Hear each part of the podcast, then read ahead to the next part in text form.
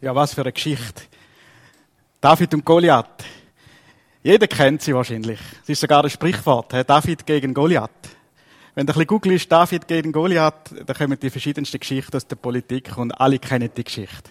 Der David siegt über den riesen Goliath. Der Titel, den ich gegeben habe heute Morgen, ist Riesen besiegen. Ein Ries besiegen. Und ich wünsche mir das für dich, für mich, dass wir die Riesen in unserem Leben, wie der David, können besiegen Und das Schöne ist an dieser Geschichte, jeder, du und ich, wir alle können zu Davids werden. Wir alle können die Riesen in unserem Leben besiegen. Und äh, wir haben probiert, die Geschichte noch ein bisschen darzustellen. Das da stellt der Fluss dar, wo der David den Stein ist geholt, so mit Wasser. Ich stelle mir vor, da steht jetzt nicht, dass er auch noch einen Schluck Wasser getrunken hat vor dem Kampf. Für uns ist das ein bisschen lebendiges Wasser, also ist normales Wasser. Aber ja, ich nehme jetzt da gerade einen Schluck zur Stärke. Und äh, der Stein symbolisiert einfach die Einfachheit von David. Wie, wie einfach er einen Stein genommen hat und gegen den Kampf gezogen ist. Und wenn ihr wollt, könnt ihr auch während dem zweiten Lobpreis dafür kommen, so einen Stein nehmen, könnt ihr den brauchen zum Handwärmer im Hosensack vielleicht. Da könnt ihr euch daran erinnern, nächste Woche, wie einfach und wie verblüffend, dass es kann gehen, wenn man gegen einen Reis kann siegen kann. Ah, das stärkt mich jetzt gerade. Genau. Ja, wir sind am Schluss von unserer Serie Sam, der Samuel. Die Geschichte geht, äh, also der Samuel, die Geschichte vom Samuel ist fertig, aber äh, das Buch Samuel geht noch weiter und es gibt noch ein zweites Buch Samuel, wie wir es jetzt da gesehen haben. In diesen Büchern Samuel geht es eigentlich um ein zentrales Thema. Und zwar, dass Gott ein Gott ist von der Demütigen und dass Gott einem Hochmut widersteht. Und eben, ihr kennt die Geschichte und vielleicht habt ihr auch mitgelesen im Leseplan. Es geht immer ums Gleiche. Das Volk wird stolz, der König ist stolz, Gott kommt und zeigt sich in aller Demut und will, dass er geehrt wird und zeigt, wie er siegt. Er zeigt dem Volk seine Prinzipien, wo ganz anders sind wie unsere Prinzipien. In Sprüche 3, Vers 34 steht, Gott widersteht den Hochmütigen, aber den Demütigen gibt er Gnade. Und meines Wissens ist eigentlich die einzige Stelle in der Bibel, wo Gott so vehement widersteht. Ihm er widersteht der Hochmut. Widerstehen heisst entgegen, entgegentreten. Widerstehen ist auch, wenn man etwas isst und es widersteht einem, wird es einem schlecht. Gott, der Stolz, mag er nicht verleiden. Aber der Demütige gibt da Gnade. Wie wirst du dich einschätzen? Stolz oder demütig? Oder freust du dich, bist du ein bisschen stolz, dass du demütig bist? Wenn wir das Gefühl haben, ja, jetzt bin ich demütig, ist gerade der Stolz, der einen wieder einnimmt. Genau. Und ja, wir werden uns ein bisschen auf die Reise machen, die Geschichte ein bisschen anschauen und ich rechne damit, dass der Heilige Geist auch bei dir, bei mir wirkt. Er hat euch schon vorbereitet für den Gottesdienst und er wird zu euch reden und ihr werdet ihn hören. Ja, Jesus, ich danke dir für deine Gegenwart da heute Morgen, dass du zu uns redest dass du zu jedem Einzelnen redest. Du kennst uns ganz genau. Du hast uns geschaffen. Du weißt, wo wir stehen. Du kennst unsere Riesen im Leben. Du weißt, du kennst unser Herz ganz genau. Und ja, ermutige du uns, dass wir zu Davids werden. Und dürfen einfach im Vertrauen zu dir die Riesen überwinden. Und ich gebe auch mein stolzes Herz, das oft stolz ist und eigene Wege sucht, zuerst selber probiert. Ja, vergib du und Schenke auch mir das demütige Herz von David. Herr, ich preise dich. Amen.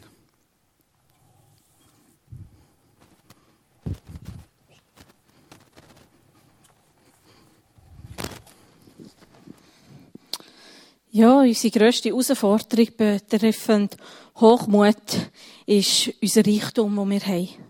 Nicht nur in geldlicher Sicht unser Reichtum, sondern auch ja, unser Reichtum, wo wir haben, ja, Wissen oder genau, anderen Sachen.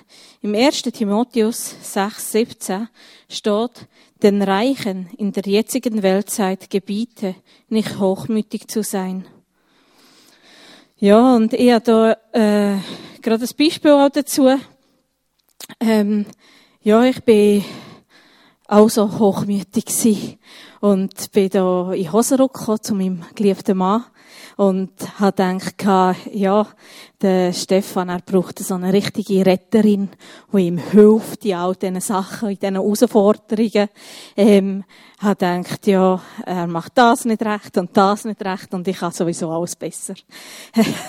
und so sind wir zusammen in unsere Ehe gestartet und er hat sich immer schlecht gefühlt und ich habe mich so richtig ähm, über ihn erhöht und ja, auch eigentlich ein Stückchen mein Minderwert, den ich hatte, so zum Ausdruck gebracht.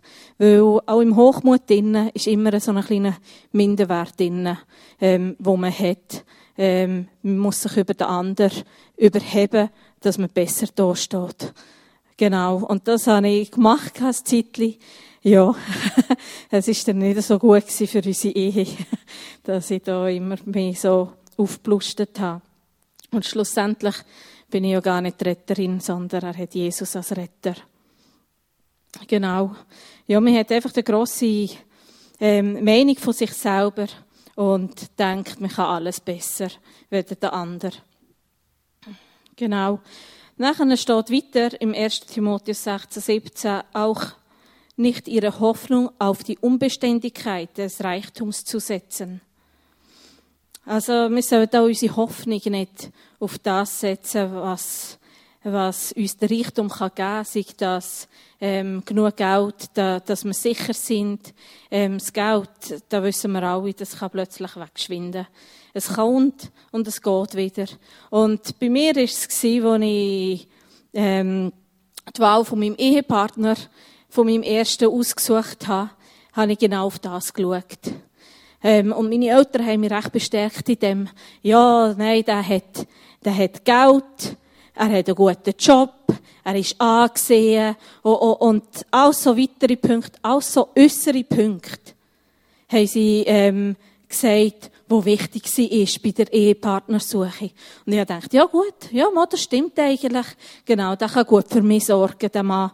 Und so bin ich in die Ehe reingegangen, aber die inneren Werte, die habe ich vergessen. Dass es auch um innere Werte geht. Vor einem Menschen, nicht nur das Äußere. Und so ist es auch dem Volk Israel gegangen. Sie haben den, ähm, den Saul, genau. Jetzt geht es um Saul und um Goliath und ich vergesse noch den Namen. Sie haben den Saul angeschaut und bestaunt, einen grossen, mächtigen Mann und, und, und, ja, der war stark und so. Und sie haben gedacht, ja super, das ist ein guter König. Aber sein Herz, das haben sie vergessen. Wieso vergessen wir so oft das Herz? Es ist so traurig, dass wir das Herz, wo das Wichtigste ist, vergessen. Nein, mein Mann, der muss athletisch daherkommen und Sixpack haben und, und weiss nicht was alles. Ähm, ja, das ist so der Traum von den meisten jungen Frauen, oder, oder, ja. Aber es geht nicht um das alleine. Es ist noch viel mehr. Also das heisst nicht, wenn du jetzt einen schönen Body hast und so, dass du nicht auch ein gutes Herz hast. Gar nicht, dass mich falsch verstehst. Man kann auch schön sein und ein gutes Herz haben. Aber das Herz kommt zuerst. Das demütige Herz von David, wo dann nachher hat dürfen König werden. Dann weiter lesen wir, ähm, sondern auf den lebendigen Gott, der uns alles reichlich zum Genuss darreicht. Eben dort sollen wir unsere Hoffnung draufsetzen. Auf unseren lebendigen Gott er wird uns alles schenken, was wir brauchen. Und er ist der, der, zu uns schaut und uns stärkt. Und ja, da habe ich auch ein Beispiel. Ähm, uns sind Trocker ausgestiegen, gerade im wichtigsten Moment. Und wir hatten es so sehr gebraucht und es ist einfach nicht mehr gegangen. Wir können machen, was wir wollen. Und dann haben wir so gedacht, wenn wir jetzt gerade schnell in den Laden springen und einen neuen Drucker holen. Wir haben dann so eine kleine Alternativlösung gefunden. Und dann äh, habe ich immer wieder, ist mir immer wieder durch den Kopf gegangen, wir brauchen den Drucker. Plötzlich sehe ich am Morgen meinen Mann mit einem Drucker in der Hand am Küchenfenster vorbeilaufen. Dann habe ich gedacht, jetzt ist der einfach, ohne mich zu fragen, einen Drucker gekauft. Wir haben doch gar nichts abgemacht, hast noch zu unserem Arbeiter gesagt. er ist auch gerade in der Küche gestanden. Und dann habe ich gedacht, ja, also gut, wir haben darüber geredet, dass wir einen brauchen. Vielleicht hat das halt jetzt gerade auf dem Herzen gehabt. Und dann, äh, ähm, habe ich ihn so angesprochen und habe gesagt, hey, wieso hast du Drucker gekauft? Und dann hat er mir eine Geschichte erzählt. Ja, er ist da zu der GVC gekommen und so, ist da ein bisschen rumgelaufen und dann hat er eine Bekannte getroffen. Und dann hat sie gesagt, dass sie gerade ihr Büro alles auflösen. Ähm, und, ja, alles verschenken. Und dann hat er gesagt, ja, sicher. Ja, jetzt vielleicht auch noch einen Drucker dabei. Also er könnte es vielleicht besser erzählen, wenn ich, aber ich erzähle es halt jetzt gleich. Und dann hat sie gesagt, ja, sicher, komm, wir gehen gerade schauen. Und dann ist, hat er gerade schauen und den Drucker einfach geschenkt bekommen. Für die Druckerpatronen muss er noch etwas zahlen, aber einfach geschenkt bekommen. Und so ist unser Gott. Und das erlebe ich immer wieder. Immer wieder im Leben. Er sorgt für uns. Und nicht der Reichtum. Nicht alles, was wir brauchen ähm, zum Leben, ist das, was uns Sicherheit gibt oder wo wir uns darauf vertrauen Ja, hoffe auf den Herr und vertraue seinen Prinzipien. Ja, das sind ziemlich andere Prinzipien, die die Welt bietet. Es sind nicht die, die, die gleichen. Weil in der Welt, da geht man schnell in den Laden und kauft man, kauft man sich, was man braucht. Oder eben, man schaut aufs Äußere ähm, und nicht mehr so auf die inneren Werte. Ja, und ja, Gott sagt, man soll nicht hochmütig sein und das Gefühl haben, wir müssen alles selber machen oder alles selber können sondern wir sollen uns unter seine Hand beugen, demütig sein und auf seine Kraft vertrauen. Hochmütig sein ist sehr gefährlich. Das sehen wir auch im Psalm 18, Vers 12. Vor dem Zusammenbruch wird das Herz des Menschen hochmütig, aber vor der Ehre kommt die Demut. Ja, das ist immer, da kommt immer der Zusammenbruch, wenn man so hochmütig ist. Das ist bei mir auch gekommen. Ich habe auch gemerkt, als ich gedacht habe, ich komme in Hosenrock und bin Retterin von, von meinem Stefan, habe ich auch merken wie ich plötzlich, meine Kraft ist nicht mehr da gewesen. Ich bin plötzlich zusammengebrochen und, also, nicht jetzt, ich weiss nicht, was für ein Zusammenbruch, aber ich habe gemerkt, ich mag nicht mehr. Es ist eine Schwere, die für mich schwer ist. Ich, ich habe keine Energie mehr, keine Kraft mehr. Und ja, so ähm, kommt das in unserem Leben. Und ich hoffe, dass du es besser machst, weder ich, dass du nicht so hochmütig bist wie ich, sondern die schon jetzt unter die Hand von Gott demütigen. Und ja, ich bin auch auf dem Weg und hoffe, dass Gott mir da noch viel mehr hilft. Aber wir wollen mal den David anschauen. Wie denkst du, ist er dem Riesen entgegengetreten? Hat er gedacht, ha, jetzt kommt der David, ha. Oder was denkst du? Hat er gedacht, oh nein, jetzt kommt der David. nein, nein. Also der David hat gewusst, wer er ist, aber er ist nicht stolz gewesen. Er hat genau gewusst, was Gott kann und dass er mit Gottes Kraft viel tun kann. Und wir lesen seine Worte, die er selber sagt im Psalm 131, 1 bis 3. O oh Herr, mein Herz ist nicht hochmütig und meine Augen sind nicht stolz. Ich gehe nicht mit Dingen um, die mir zu groß und zu wunderbar sind. Nein, ich habe meine Seele beruhigt und gestillt, wie ein entwöhntes Kind bei seiner Mutter. Wie ein entwöhntes Kind ist meine Seele still in mir. Israel, hoffe auf den Herrn, von nun an bis in Ewigkeit. Ja, der David, der hat sich eben unter die demütige Hand von Gott gelegt und hat sein Hochmut, sein Stolz ganz klar abgelegt. Er hat genau gewusst, Gottes Wege sind die besten. Und er hat gewusst, dass ja, mit Gott kann er alles tun und alles besiegen, wenn er nur Gott an seiner Seite hat. Er, er hat es erlebt in der Wüste, wie es ist, wenn Gott ihn tröstet, wenn Gott für ihn kämpft. Mit den Löwen und Bären. Er, er hat dort dürfen wissen, wie seine Seele still sein kann. Einsam und alleine. Ja, wenn, ich jemandem von euch erzählen, ich schicke meinen Sohn mit zwölf hier in die Wildnis raus, in die Berge rauf, wo die Bären und die Löwen sind, dann hätten er alle den Kopf schütteln und sagen, Gott eigentlich noch. In dieser Zeit war das normal. Gewesen. Und die Kinder, die haben einfach selber müssen mit sich zu Schlag kommen. Und haben so auch Stärke gefunden, wie der David. Es hat ihn vorbereitet für seinen Lebensweg. Ja, und so, weil er das so erlebt hat, weil er so gemerkt hat, wie kraftvoll das ist, mit dem Gott an der Seite, hat er sein Volk wirklich inständig betet. Hofft auf den Herr. Geht auch mit dem. Und auch in dieser Hoffnung und in all dem innen hat David dann einfach im Denken an den Herr und was er mit ihm erlebt hat, können auf den Goliath zutreten. Und da lesen wir, wie, wie er dem Goliath entgegengestanden ist im 1. Samuel 17, Vers 45 bis 47. Du kommst zu mir mit Schwert und mit Speer und mit Wurfspieß. Ich aber komme zu dir im Namen des Herrn der Herrscharen, des Gottes der Schlachtreihe Israels, die du verhöhnt hast. An diesem heutigen Tag wird dich der Herr in meine Hand ausliefern, und ich werde dich erschlagen und deinen Kopf von dir nehmen, und ich werde die Leichname des Heeres der Philister an diesem Tag den Vögeln unter den Himmel und den wilden Tieren der Erde geben, damit die ganze Erde erkenne, dass Israel einen Gott hat und dass die ganze Gemeinde soll erkennen, dass der Herr nicht durch Schwert oder Spieß errettet, denn der Kampf ist die Sache des Herrn, und er wird euch in unsere Hand geben. Erkennen ihr, wie, wie der David gehandelt hat?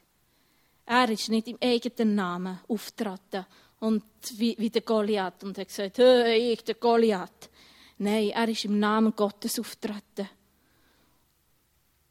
Und er hat gewusst, dass Gott ihm den Sieg wird geben. Und er hat auch im Sieg nicht sich selber wollen gross machen, sondern er hat Gott gross machen. Die ganze Erde soll erkennen die Herrlichkeit vom Herrn. Die mächtige Hand vom Herrn, damit die Menschen den Herr alle Zeit fürchten und nicht mehr ihn spottet Sie sollen nicht mehr ähm, so wie der Goliath über ihn spotten. Das war ihm Graul. Und er ist aufgestanden gegen das. Und er hat genau gewusst, dass der Kampf die Sache ist vom Herr und nicht von ihm selber, sondern dass der Herr mit ihm ist und dass das eine Sache ist, wo es um der Gottes geht und nicht um die eigene Ehre.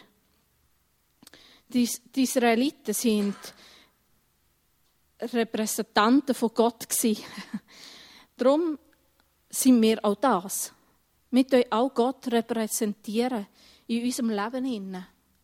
Also wenn dir so Riesen entgegenstehen, die kommen, dann spreche ich dir zu. Sei stark und mutig. Und lass dir nicht fürchten.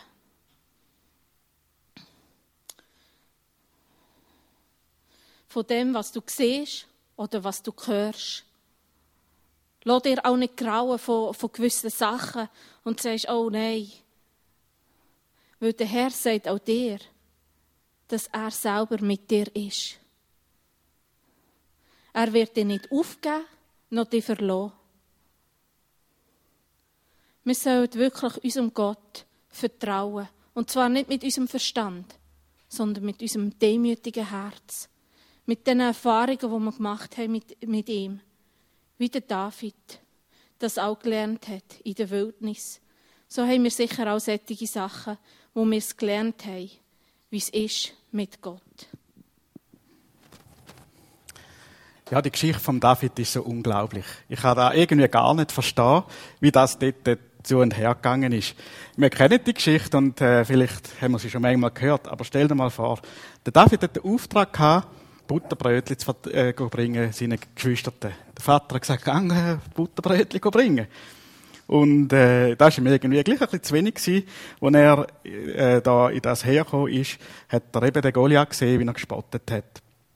Und die Brüder, die, die haben ihm üble Absichten unterstellt.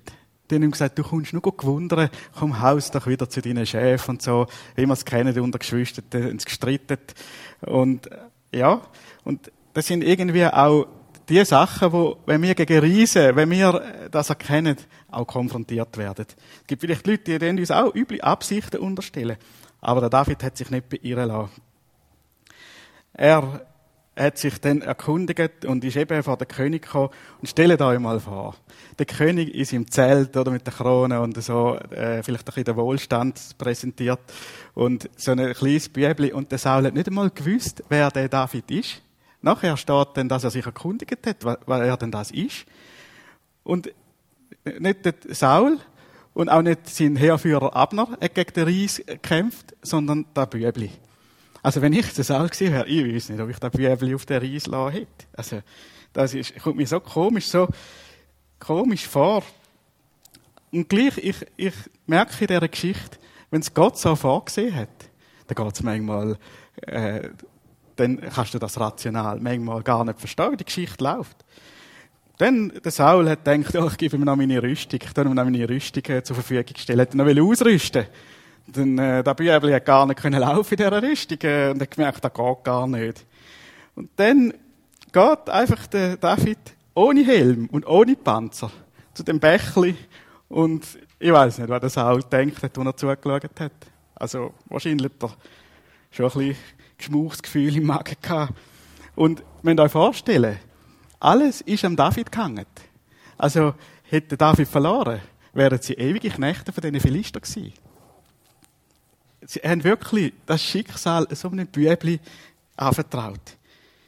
Findest du das nicht verantwortungslos von einem König? Also ich kann das absolut nicht verstehen. Total unvernünftig. Ja, das ist die Geschichte. Und eben im Saul und im David lernen wir zwei Menschentypen kennen, die auch mir in unserem Alltag begegnen. Ein Saul ist angetrieben von der Vernunft, von der Angst, von Unglauben. Mit grosszügiger oder mit gut gemeinter Grosszügigkeit ist er, ist er gleich bestrebt, die Mutigen zu ausrüsten. Aber mit diesen Ausrüstungen tut man meistens, oder tun es meistens, die Mutigen behindern und legen ihnen ein Korsett an, anstatt sie frei zu lassen. Ein David unter uns ist vielleicht den unvernünftigen Glauben an Gott, glaubt voll an die Allmacht und Überzeugung und trotz jeder Herausforderung. Mit Kühnheit und kennt keine Begrenzung. Er weiß genau, Gott existiert. Er ist mit mir. Mit ihm werde ich alles siegen. Und in meinem Leben kenne ich manchmal schwankt es hin und her. Manchmal bin ich so ein Saul, wo ich denke, oh nein, Scheibe. Ries oder zum Beispiel in der Familie, meine Familie, oh, pubertierende Teenager, oh nein, was soll ich jetzt da wieder machen? So ein richtiger Ries. Oh, so. Und am Anfang, also mir geht es am Anfang bin ich oft der Saul. Ich sehe den Ries und vielleicht ist gar kein Ries, aber für mich ist es ein Ries. Denke, nein, das schaffe ich nie meine Ausbildung zum Beispiel als Landwirt, denke, oh nein, oh, jetzt muss ich wieder lernen und so, mein, schaffe ich das? Wenn ich mir aber Zeit nehme mit Jesus, in der Gemeinschaft mit ihm, dann nachher schmilzt der Reis und ich merke auf einmal mal, ich schaff's. Nicht, weil ich toll bin oder weil ich besondere Fähigkeiten habe, sondern weil er, der mich geschaffen hat, mit mir ist. Und so erleben wir riesen eben unüberwindbare Probleme im Alltag. Und zuerst schaut man nach Lösungen, man liest vielleicht über das Thema, man geht vielleicht zu allen Töchtern und macht alles menschlich Mögliche. Und erst vielleicht im Nachhinein merkt man, ja, es ist gar nicht mehr menschlich möglich. Und man sammelt dann so, wenn man vielleicht auch in einem Machtkampf mit einer Person ist, sammelt man dann Munition oder Waffen. So, mir ist so gegangen, in der Beziehung mit meiner Ex-Frau, oder? Dann kommt eine Beiständin, dann hofft man, dass sie auf, auf der eigenen Seite ist und man tut dann ein bisschen alles und erklärt die Situation und macht und hofft dann, dass sie einen versteht und dass sie dann vielleicht die eigene Partei ergreift, insgeheim. Natürlich nur insgeheim. Und wenn man dann merkt, oh nein, das geht nicht, dann nachher, ja, und so sammelt man vielleicht auch Leute, die gleich denken wie einem und äh, unternimmt dann alles. Es ist der Stolz. Es ist einfach der Stolz, wo uns auch angeboren ist. Und darum kommt er auch zuerst. Es geht dann um meinen Willen. Ich will das und ich will die Lösung, die ich will. Wo mir Sicherheit gibt, wo mir vertraut ist. Und ja, das hindert mich dann oft auch von Gott zu kommen und zu sagen, ja, ich schaffe es nicht mehr. Aber wenn ich den Schritt wage, wenn ich vor Gott komme und sage, nein, ich, ich kann es nicht mehr, ich packe es nicht mehr, dann nachher kommt der Sieg. Und der Sieg kommt sofort. Wie beim David. Er hat den Stein genommen, geworfen und der Ries ist da gewesen. Die Gedanken, die einem dir dann, wenn du mit Jesus zusammen bist, der Heilige Geist eingibt, das sind vielleicht Momente, wo unvernünftig sind oder Gedanken, die unvernünftig sind, vielleicht sogar lächerlich oder primitiv, wie die Kieselsteine von David. Der Saul hat ihm nicht gesagt, ja, nimm deine Schleuder und, und du wirst es schon schaffen. Er hat ihm lieber den Speer und äh, Schwert gegeben. Aber der David hat genau gewusst, was er machen muss. Und die Gedanken, die ihm hier gekommen sind, hat er gerade umgesetzt. Der David ist so mit dem Herr verbunden gewesen, er hat es nicht ausgehalten, dass, er, dass Gott verflucht worden ist. Und er hat sofort das Wille äh, erledigen. Genau. Und so sehe ich in dieser Geschichte zwei äh, oder nein, drei Punkte, wenn du mit Jesus deine Reise besprichst. Der erste, wo wir sehen, auch in der Geschichte von David, eben der Ries, der schrumpft und entlarvt sich als überwindbares Tier. Und wenn wir lesen in dieser Geschichte, tut sich der Goliath selber degradieren. Er sagt, ja, bin ich denn ein Hund? Bin ich denn ein Hund, dass du mit Stecken auf mich kommst? Er sieht sich zumal als Hund und nicht mehr als Reis. Und so ist er auch besiegbar geworden. Ich denke, das hat ihn so irritiert, dass so ein ihn kommt. Äh, er ist so ein stolzer Mann Ich denke, nein, muss ich mir das antun? Mit so einem Bübli? Hey, nein, geht's eigentlich noch? Hey, geht's denen nicht ganz? Und, weiß nicht, er hat da schon taumelt wahrscheinlich er hat es einfach nicht verstehen bin ich denn ein Hund? Und ja, wenn, wenn Jesus, wenn du mit ihm das Problem besprichst, wirst du merken, der grösste Reis schrumpft auf das Mal, ist gar kein Reis mehr, sondern etwas, das man überwinden kann. Genau. Und das Zweite ist, in der Gemeinschaft mit Gott kommst du eine Furchtlosigkeit über. Und die Auferstehungskraft von Jesus, die überflügelt dich. Also wenn du dann liest, was der David gesagt hat zum Goliath, du sagen, ja, nimm das Maul gerade noch ein bisschen voll und tut ihm gerade ankündigen, was er mit ihm machen will.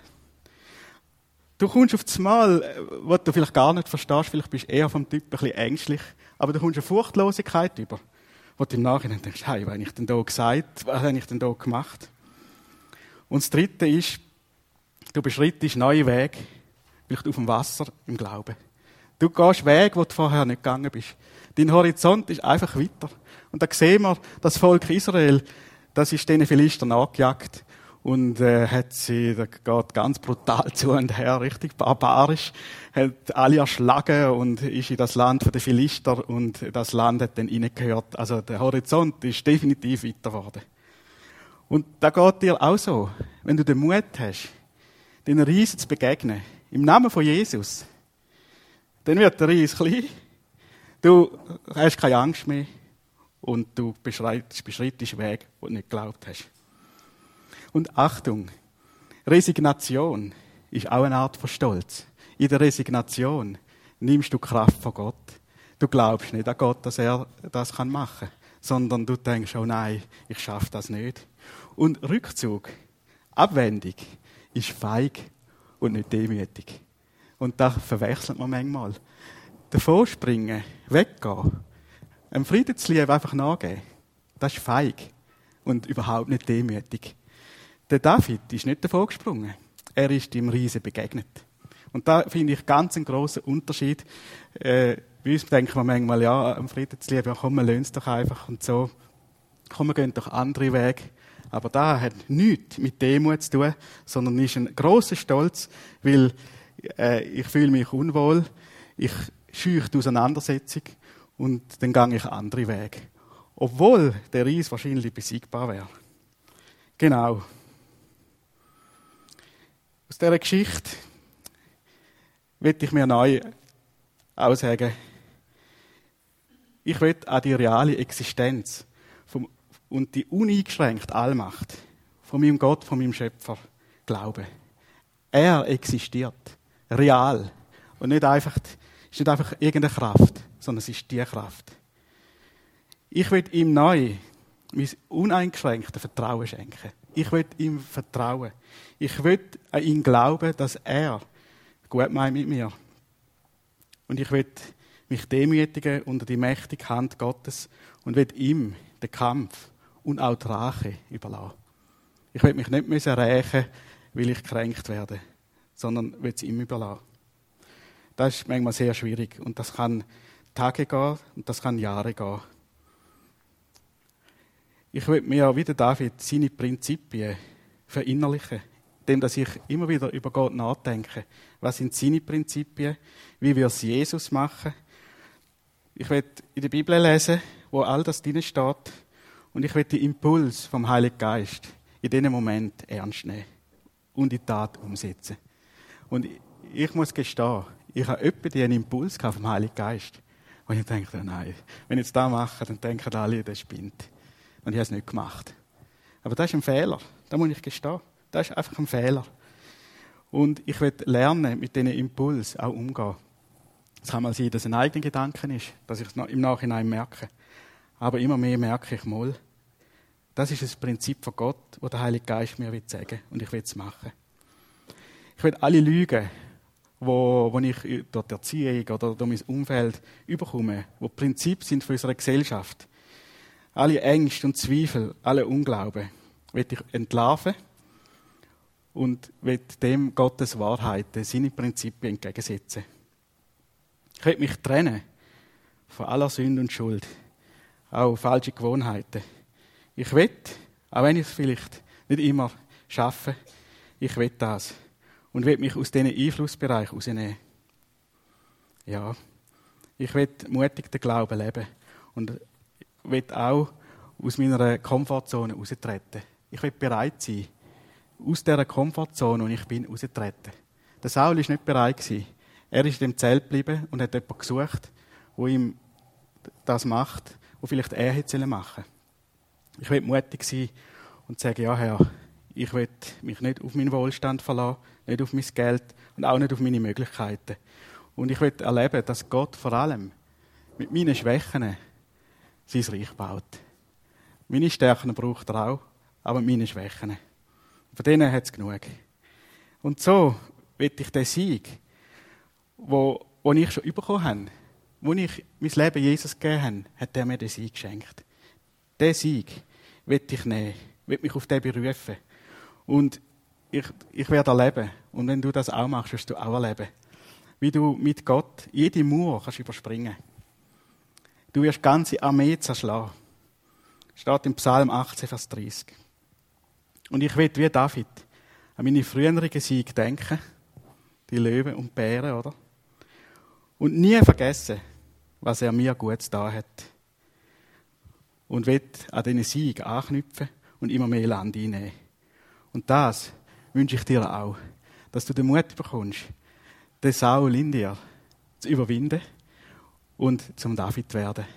Und dass du so eine enge Beziehung mit diesem Herr hast, dass du es nicht kannst aushalten wenn Gott geflucht wird, dass du den Stolzen kannst entgegentreten und in der Einfachheit, mit der Möglichkeit von Gott, kannst die Riese in deinem Leben besiegen. Ob das vielleicht eine Krankheit ist, wo, wo du denkst, das ist unbesiegbar. Ob das in der Familie ist. Eben, meine Riese habe ich ein genannt. Und ich bin immer wieder herausgefordert, das zu überwinden. Ich bin immer wieder der Saul, wo, wo mich dann abdruckt wo man auch negative Gefühle gibt, wo mich auch entkräftigt. Aber ich will aus dem raustreten. Und ich sage, nein, Jesus, mit deiner Kraft, mit deiner Allmacht werde ich siegen. Und ich werde siegen. Und du wirst auch siegen. Amen. Ja, ich möchte dich einladen, jetzt im Lobpreis zu reagieren. Wie gesagt, du darfst dafür kommen. Es ist ein Moment, wo du am Kreuz mit Jesus kannst Zeit haben, zur Ruhe kommen. Du darfst das Becher nehmen und das Wasser trinken zur Erfrischung. Du darfst einen Stein mitnehmen. Und ja, entscheide dich heute doch auch. Mal, ich will der David sein. Ich will in der Kraft von Gott meine Riesen überwinden. Du darfst auch dahin ein Abendmahl nehmen. Es ist parat. Und auf dieser Seite sind Leute, die für dich beten können. Vielleicht erkennst du gerade Riesen in deinem Leben, wo du findest, nein, das, das schaffe ich nicht. Hey, lass für dich beten. Und es gibt einen Sieg. Ich will dir das zurufen. Ja, werd aktiv und tu dich doch überwinden. Und vielleicht ist gerade, wenn du aufstehst und den ersten Schritt machst, der schwerste Schritt. Der Schritt aus deiner Komfortzone raus. Aber mach den Schritt. Ich will dich ermutigen.